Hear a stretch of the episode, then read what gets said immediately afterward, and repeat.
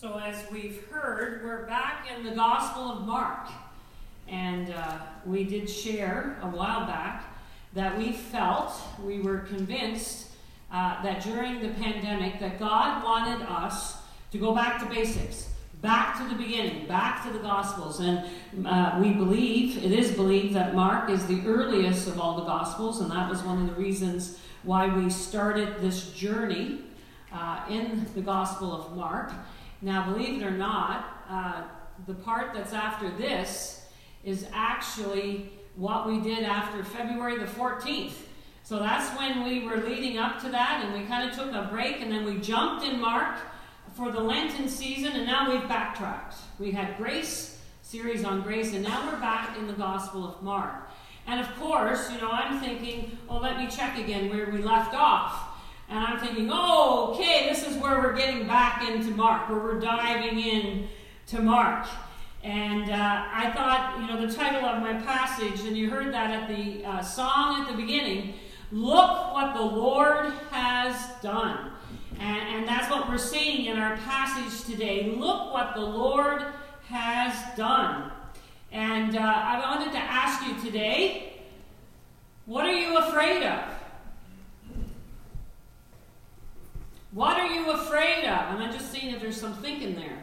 Maybe you want to whisper it to the person next to you. What are you afraid of? What would be the top of your list that you're afraid of? Pastor Mike would say mine is spiders.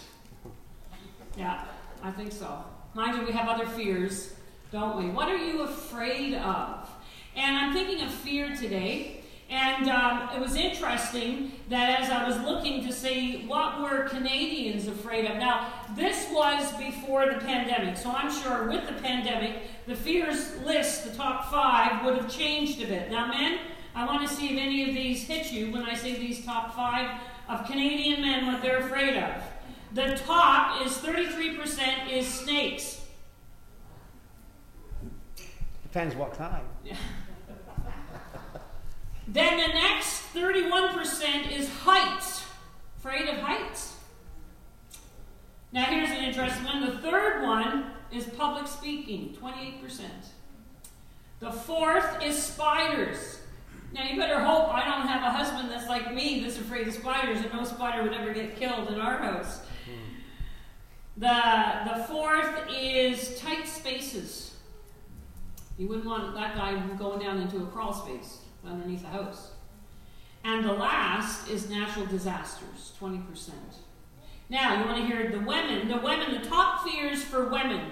Number one on the women's list, also snakes, but 46%. The second on the list, you guessed it, spiders. So I'm, I'm with 40% of other Canadian women. I'm right up, up there. Number at 40% women worry more about natural disasters. Now here's one that's not on the men's list, but it's definitely on ours.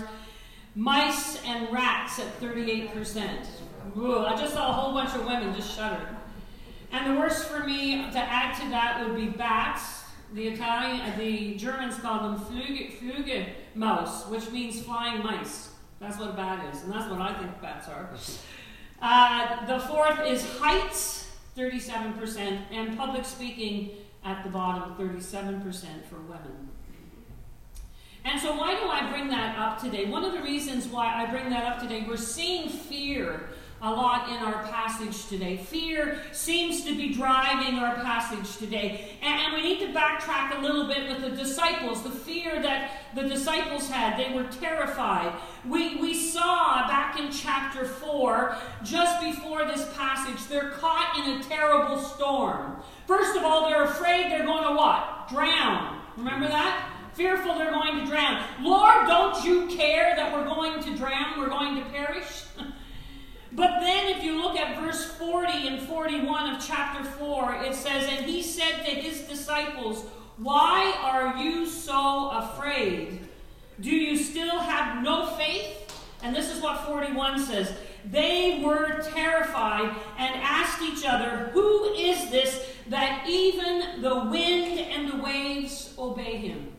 So they're now, Jesus is not just this good teacher. Jesus is actually the one who can stand up in a boat and just speak a word. And all of nature comes under his lordship and kingship. The storm ceases. So they're they're sitting there a little a little terrified. That all happened as they uh, as Jesus said, "Let's go over to the other side of the lake." It's about an eight kilometer journey. That's when the storm happened. It happened when Jesus had said to them, Let's go over to the other side of the lake. And so we know that that's over on the east side of the Jordan. That is a non Jewish territory. That is the area we're told in the scripture of Decapolis. Decapolis means the area of ten cities. This was a Greek area, and it's now under Roman tyranny. And so this is so far from home. This is so far from Judaism. This shows you that Jesus already had the plan to reach out beyond the Jewish population. It was Jesus' plan to reach out to the lost, all people. And we see it already here, even before his death. Now there's a new storm. It's demonic. So you can imagine the disciples are saying, Phew, Wow, that was intense. Now we finally get to get out of this blasted boat. Right? It's dark. Think about it. It's dark. They finally have their feet again planted on solid ground. They're just like, praise God, hallelujah, and whammo! this maniac, this demon possessed maniac, comes down out of the tombs, out of a place of death, and he comes shrieking towards them right? Shouting out towards them, and they're like, whoa, what is this all about? What are we getting into here? He had, uh, he was naked, he was chained, uh, his wrists and his hands had broken chains, and he's just, he's been mutilating his flesh, by the way, cutting in our this younger generation. Think about that. Won't even go into that cutting themselves. Here is this man who's been cutting himself, mutilated, and he comes in the dark out of the tombs in a cemetery, chasing after them. Now, you want to talk about a new storm. We don't hear much about the disciples in this passage, but I'm sure they are there just like, what is going on? What did Jesus get us into here? I think it's the makings of a nightmare. It's the makings of a horror film. Think about it. In the cemetery, dark at night, amongst this the tombs, is this man, this maniac, coming at them. Let's just stop for a moment and say something. Satan is real. It's, it's real. Demons are real. He is active. He is awake. He is coming against God. He's trying to come against God's people. He is trying to come against God's church. It is a reality. I can tell you, we could stop and talk about all the ways that is being done. This is why, even as Pastor Mike prayed, uh, what is so important for us, the church, our weapon, as we heard in Ephesians 6, is to put on the full armor of God. And we're told to do two things there. We're told to stand, and we're told to pray. pray.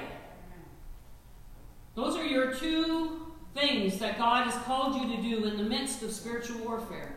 Is to stand and to pray. This demon is not just a demon. Jesus asks him his name, and he says, We are legion because they are terrified of Jesus. There's multiple, multiple demons in this man. And so it's quite interesting as we see that the disciples are terrified. But now we also see in this passage that the demons fear him. Do you know that area was such a difficult area that Luke's gospel tells us that no one dare pass by that way? Isn't that interesting? No one should go in that way because everybody knew that was the place you don't go. And yet, where does Jesus go? I think of the woman at the well, right? Where Jesus walks right straight to her. Here is a situation where, of course, the disciples, and if we were probably there, we'd go the long way around to avoid this situation. But Jesus walks straight into that situation, and he walks right up to this man. And he knows that this man is there needing him, but the demons are there wanting to oppose him.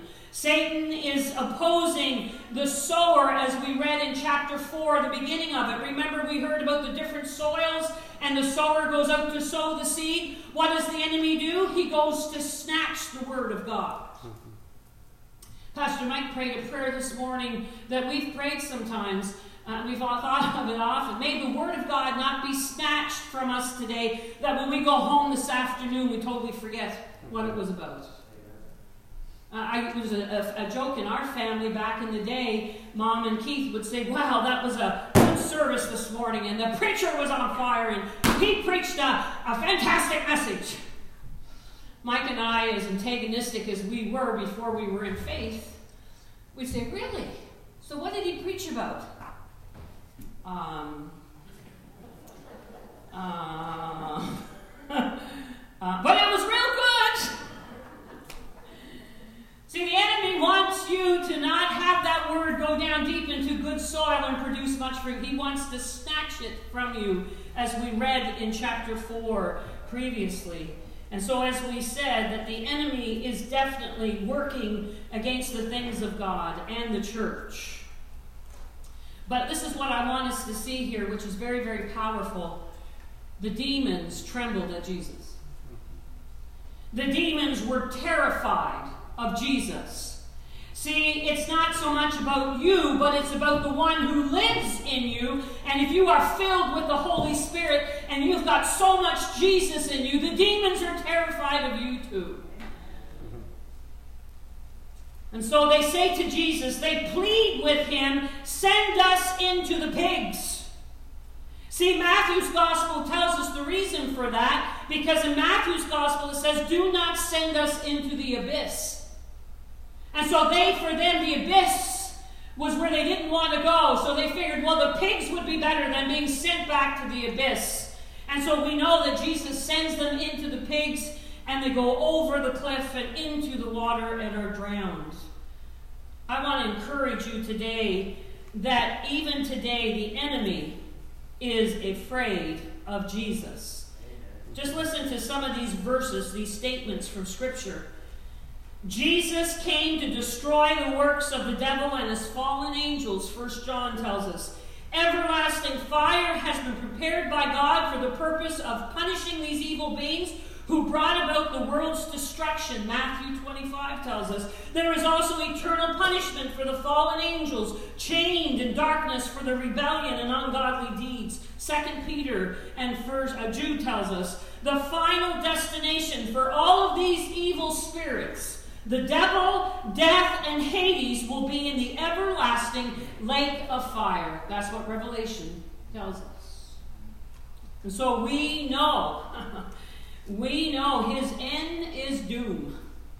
And so we have nothing to fear if we are in Christ today. So the demons fear Jesus. But now we see the citizens of the town, they fear Jesus. It's interesting that, first of all, they have a fear of this man who was tormented. They, they, they had a terrible fear of him. And I want to say something to you today in light of everything that's happened in the media in recent days here in Canada that Pastor Mike prayed about. When we are afraid of something, when we don't understand it, when we don't like it, we either try to constrain it or get rid of it. That's what we do when we're afraid. We try to constrain it or we get rid of it. And so when we see all that's been going on in the media in recent days in the shocking news, we see that they were trying to either constrain people or they're trying to get rid of people, and ultimately it has only brought disaster. They tried to take this man and bind him. They tried to constrain him. He was way too strong for them. It didn't work. So what they did was they marginalized him.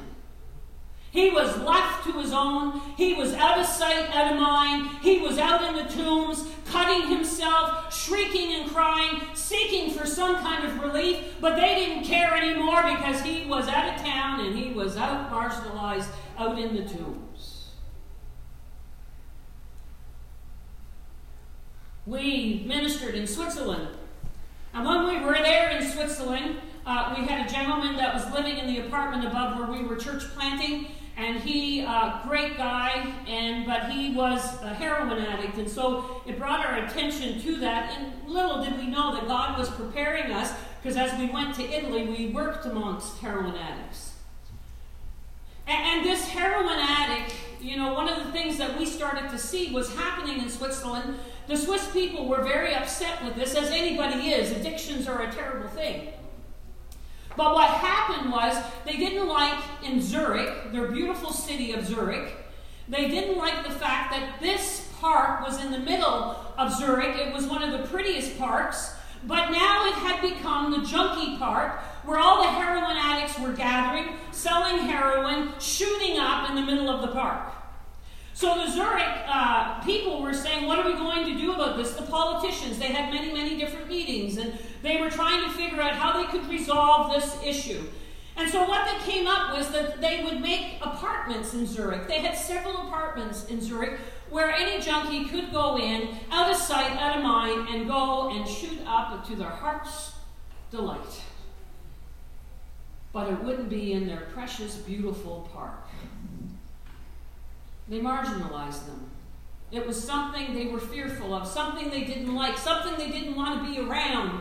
And so instead of dealing with the actual issue, the addiction, instead of seeing them as people broken, what they wanted was remove them and put them somewhere where we never have to deal with it again and we never have to see it. Oh, my friends, when we're fearful of something, the tendency of us is either to constrain or get rid of it, marginalize it. What did Jesus do in this passage? He walked right to the man. He saw him broken and in need of a Savior. He didn't see and push him out of the way. Jesus comes here and he walks right up to the man and he sees him set free. Because he realized having him walking around the tombs, a lost soul, was not enough for Jesus. They also feared Jesus, the, the, the citizens of the area. You know what's beautiful in this passage? I got quite excited as you read it, if you were reading it for the first time. This man is totally set free. He is clothed, hallelujah, and he's sitting in his right mind. Something, I don't know how long he had been that way. And, and, so it's amazing. God has set him free. And it is amazing, and fame is going out, and people are flocking see what's going on. And so you're thinking, wow, now revival is going to break out in that Decapolis area. Isn't that exciting? Mm, no. The people are afraid, they're fearful. And so instead of revival breaking out, guess what they do? They plead for Jesus to leave. Reminds me of Jesus trying to work in his own hometown. If you remember that, when he was in his own hometown, it says that he left there. Actually, they tried to kill him, but it says he couldn't do many miracles there because of what? Their unbelief. And so they send Jesus away. And I just thought, how terrible is that? I like what somebody said here. There's no indication that they thanked Jesus. They didn't celebrate. They didn't congratulate the man. They didn't praise God for his goodness. They didn't seek to understand more. They just wanted Jesus to leave. If Jesus was gone, they could ignore it ever happened. They didn't want to think about it. They didn't want to understand it. They didn't want to be enlightened. They wanted to continue living their comfortable lives just the way they were. What they were familiar with. Jesus, don't come here and do anything new. And so to still the wind was easy for Jesus. To heal the sick is not hard. But power, however, cannot enter the moral realm. Force does not exist for the soul. Jesus will not force himself on anyone. He will allow the person to make the choice. Jesus went to Decapolis and the one man was set free, but it was his desire to set them all free. But instead of seeing what God was doing in their midst, instead, they didn't want Jesus to be around and they plead, instead of pleading for him to come and touch them and change them, what they did was they pleaded for him to leave. Thanks, but no thanks. And they were robbed of the blessing mm-hmm. because of it. I'm challenged today when we think about ourselves about you know how open are we to what God wants to do. I, I would love to say in all my years of ministry something right now. I've been praying. I got to share this. I've been praying for signs, wonders, and miracles to break forth. Not just for signs, wonders, and miracles, but I've been praying that signs, wonders, and miracles will break forth, that people will see and know that He is God. But this is what God has challenged me with lately. And if I do that, then what? And I, I, I, have been challenged because the truth of it is, I've been so close to revival in my ministry over the years. I've tasted it. I could see it. I could see all that what God was wanting to do. I've been in services where I feel that heaven has touched earth. And I'm all excited, and I go home and say, Praise God, hallelujah. And I'm looking forward to that revival, and I'm waiting for the prayer meeting that the church is full, and I'm waiting for the next Sunday that everyone's going to come in so excited. And they're not even there. They're not there. Because the truth of it is, we find ourselves here sometimes. Sometimes we're afraid of a move of God. Sometimes it terrifies us. What does that mean, Lord? What does it look like for us if God truly moved in our midst and we would have to let go of our status quo and our comfortable lives? And so, would we be like these citizens that we would just say, Jesus, you know, that's great, but would you just give us some space? Would you just leave us alone a bit in our comfort? I don't know if I want all that, quite honestly. And so it's sad because just like them, we can miss out on the blessings of what God is wanting to do in our midst in this generation. Mm-hmm. Oh, I'm still praying for signs and wonders and miracles. But it challenged me. You know, there's three statements. I have it up on the bottom of the screen. I don't know if you can read it. That really stood out on this for me. Where people prefer property, remember the pigs, where people prefer property to people, they will want to get rid of Christ. Did you hear that? Where people prefer property to other people, they will want to get rid of Christ. Those who want to remain in their sins will find Jesus intolerable and the message intolerable.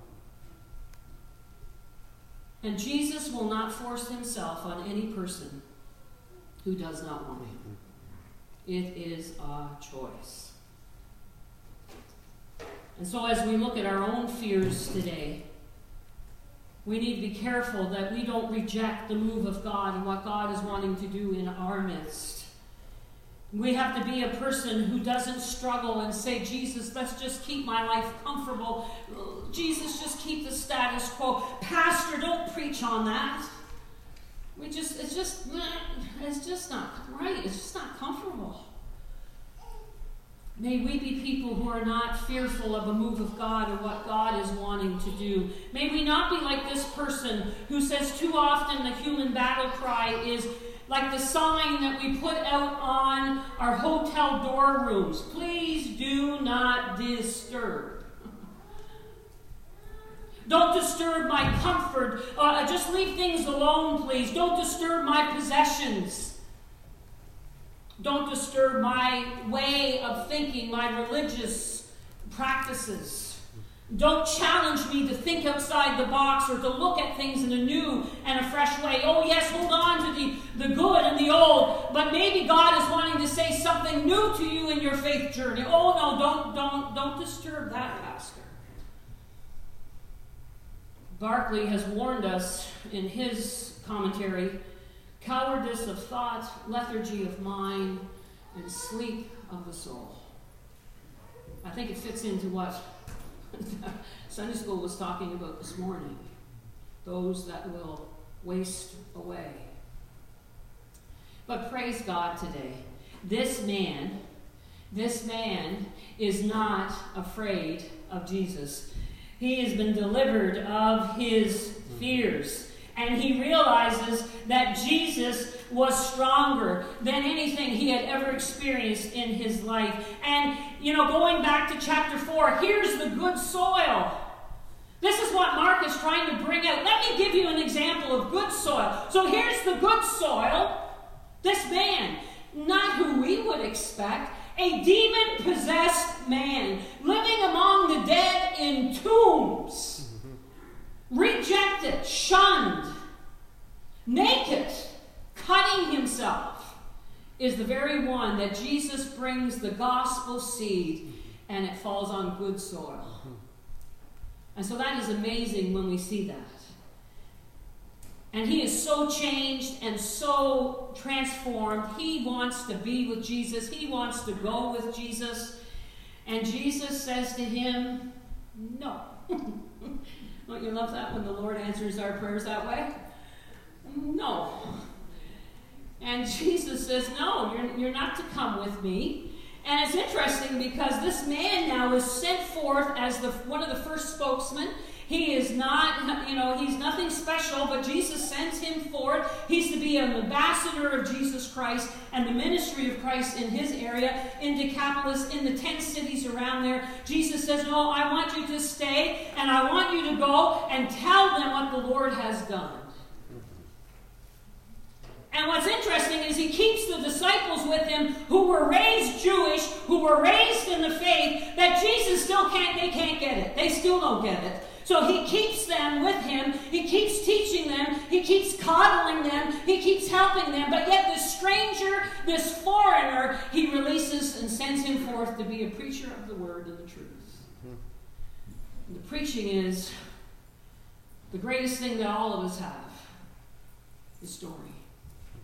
Go tell them what the Lord has done. And he was successful in his mission because we're told everyone was amazed. Tell them how much the Lord has done for you. You know, some of us are fearful about sharing what God has done. Some of us are fearful about getting up behind. Remember, we talked about public speaking fears. Some of us are fearful. But the one thing that we can do that this man was told to do tell them how much the Lord has done for you. He goes back.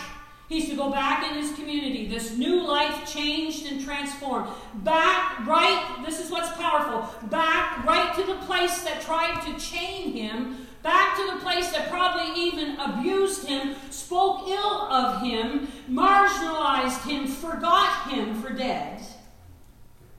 This is where Jesus sends him back. That would say that he would need to forgive. He would need to forgive. Reconciliation would need to happen as he goes back to those very people and he says, Look at me now. Look what the Lord has done. And so, Paul, the Apostle Paul, said he was the first apostle to the Gentiles. Well, I would say this man became the ambassador, even long before Paul. He became the ambassador to the Gentiles as he goes and speaks all through Decapolis, those 10 cities. And then you think about the Apostle Paul afterwards going into places and speaking and preaching, and they would say, Well, I remember that Jesus. I remembered when that man was set free. And he was totally changed, and he shared his story. Paul comes in behind that. Remember, we talked about prevenient grace. Paul comes in behind what already this man had been doing through Jesus Christ a life set free. We all have a story to tell today. We all have a story. If you are in Christ and you have been set free, you have a story to tell. And it is great. Uh, praise God for Rwanda and praise God for Haiti. And those are all important places we need to minister all around the globe. We are a global mission church, globally minded. But where does it start? Right here. Right in West Prince. Right amongst your family. Maybe even some of those that have been antagonistic towards you. You need to forgive them and you need to tell them your story. Again and again and maybe again. Because you see, they cannot deny a changed life. They cannot deny a transformed, changed life. And that is what God is asking us to do. Don't be afraid to share your story with those around you. A changed life. I'm going to ask the worship team to come. What can we say today? No case is hopeless. Amen. No case is hopeless with Jesus. Everyone, if this man can be changed and transformed by Jesus, anyone and everyone can be changed and transformed. I seen it with my own eyes as I watched heroin addicts. They would say that heroin, heroin was one of the worst drugs to be addicted to. People could not be changed, and yet we saw people changed from that addiction. You think of those today that are addicted in West Prince. We need to believe again as the Church of Jesus Christ, and this story shows us that God can change people. Nothing is impossible with God. I want to encourage you today on that. Like Jesus, as the Church of Jesus Christ, we are not to be pushing people aside. We are not to constrain people. We're not to get rid of people that we don't understand and we don't like. What Jesus would do and call us to do as the church today is walk right up to them, right where they are. Don't go around them. Don't ignore them. Don't push them to the side. Go to them. I think if Maxine was here today, she would say, Amen, Pastor, welcome the newcomer in West Prince. That's what we're called to do as the church. It, it is not to push them to the side. Yes, things are different. We don't always understand how people do things. But you only will get to a place of understanding by walking right up to them. And that's what Jesus does, and that's what he's asking the church to do. And go, my friends, today and tell other people what the Lord has done. There's a climax in the Gospel of Mark that we looked at at Lent that he's pointing to in this passage. Jesus himself will end up what? Naked, isolated, outside the town, among the tombs, torn apart on the cross by the Roman torture, his flesh cut and torn to ribbons by the small stones in the Romans' lash.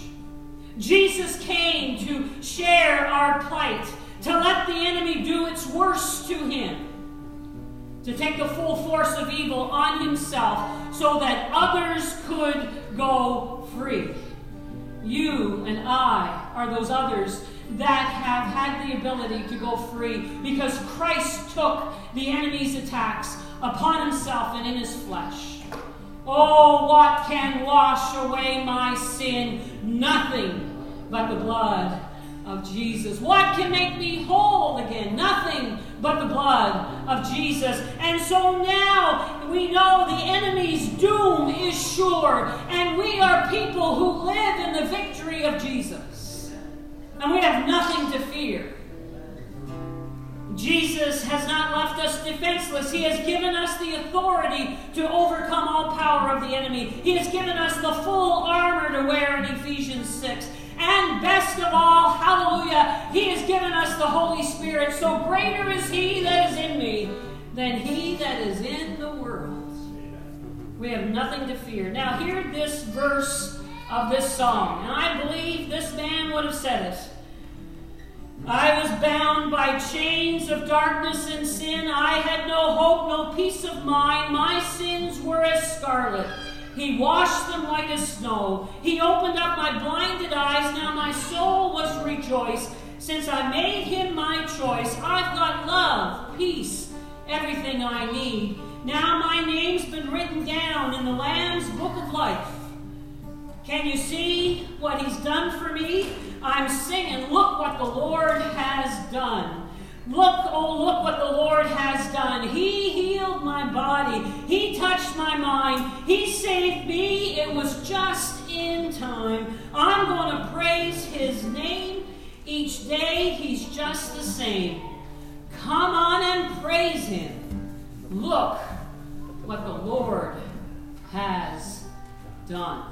Amen. Stand with us as we sing this song, and then I will pray for us.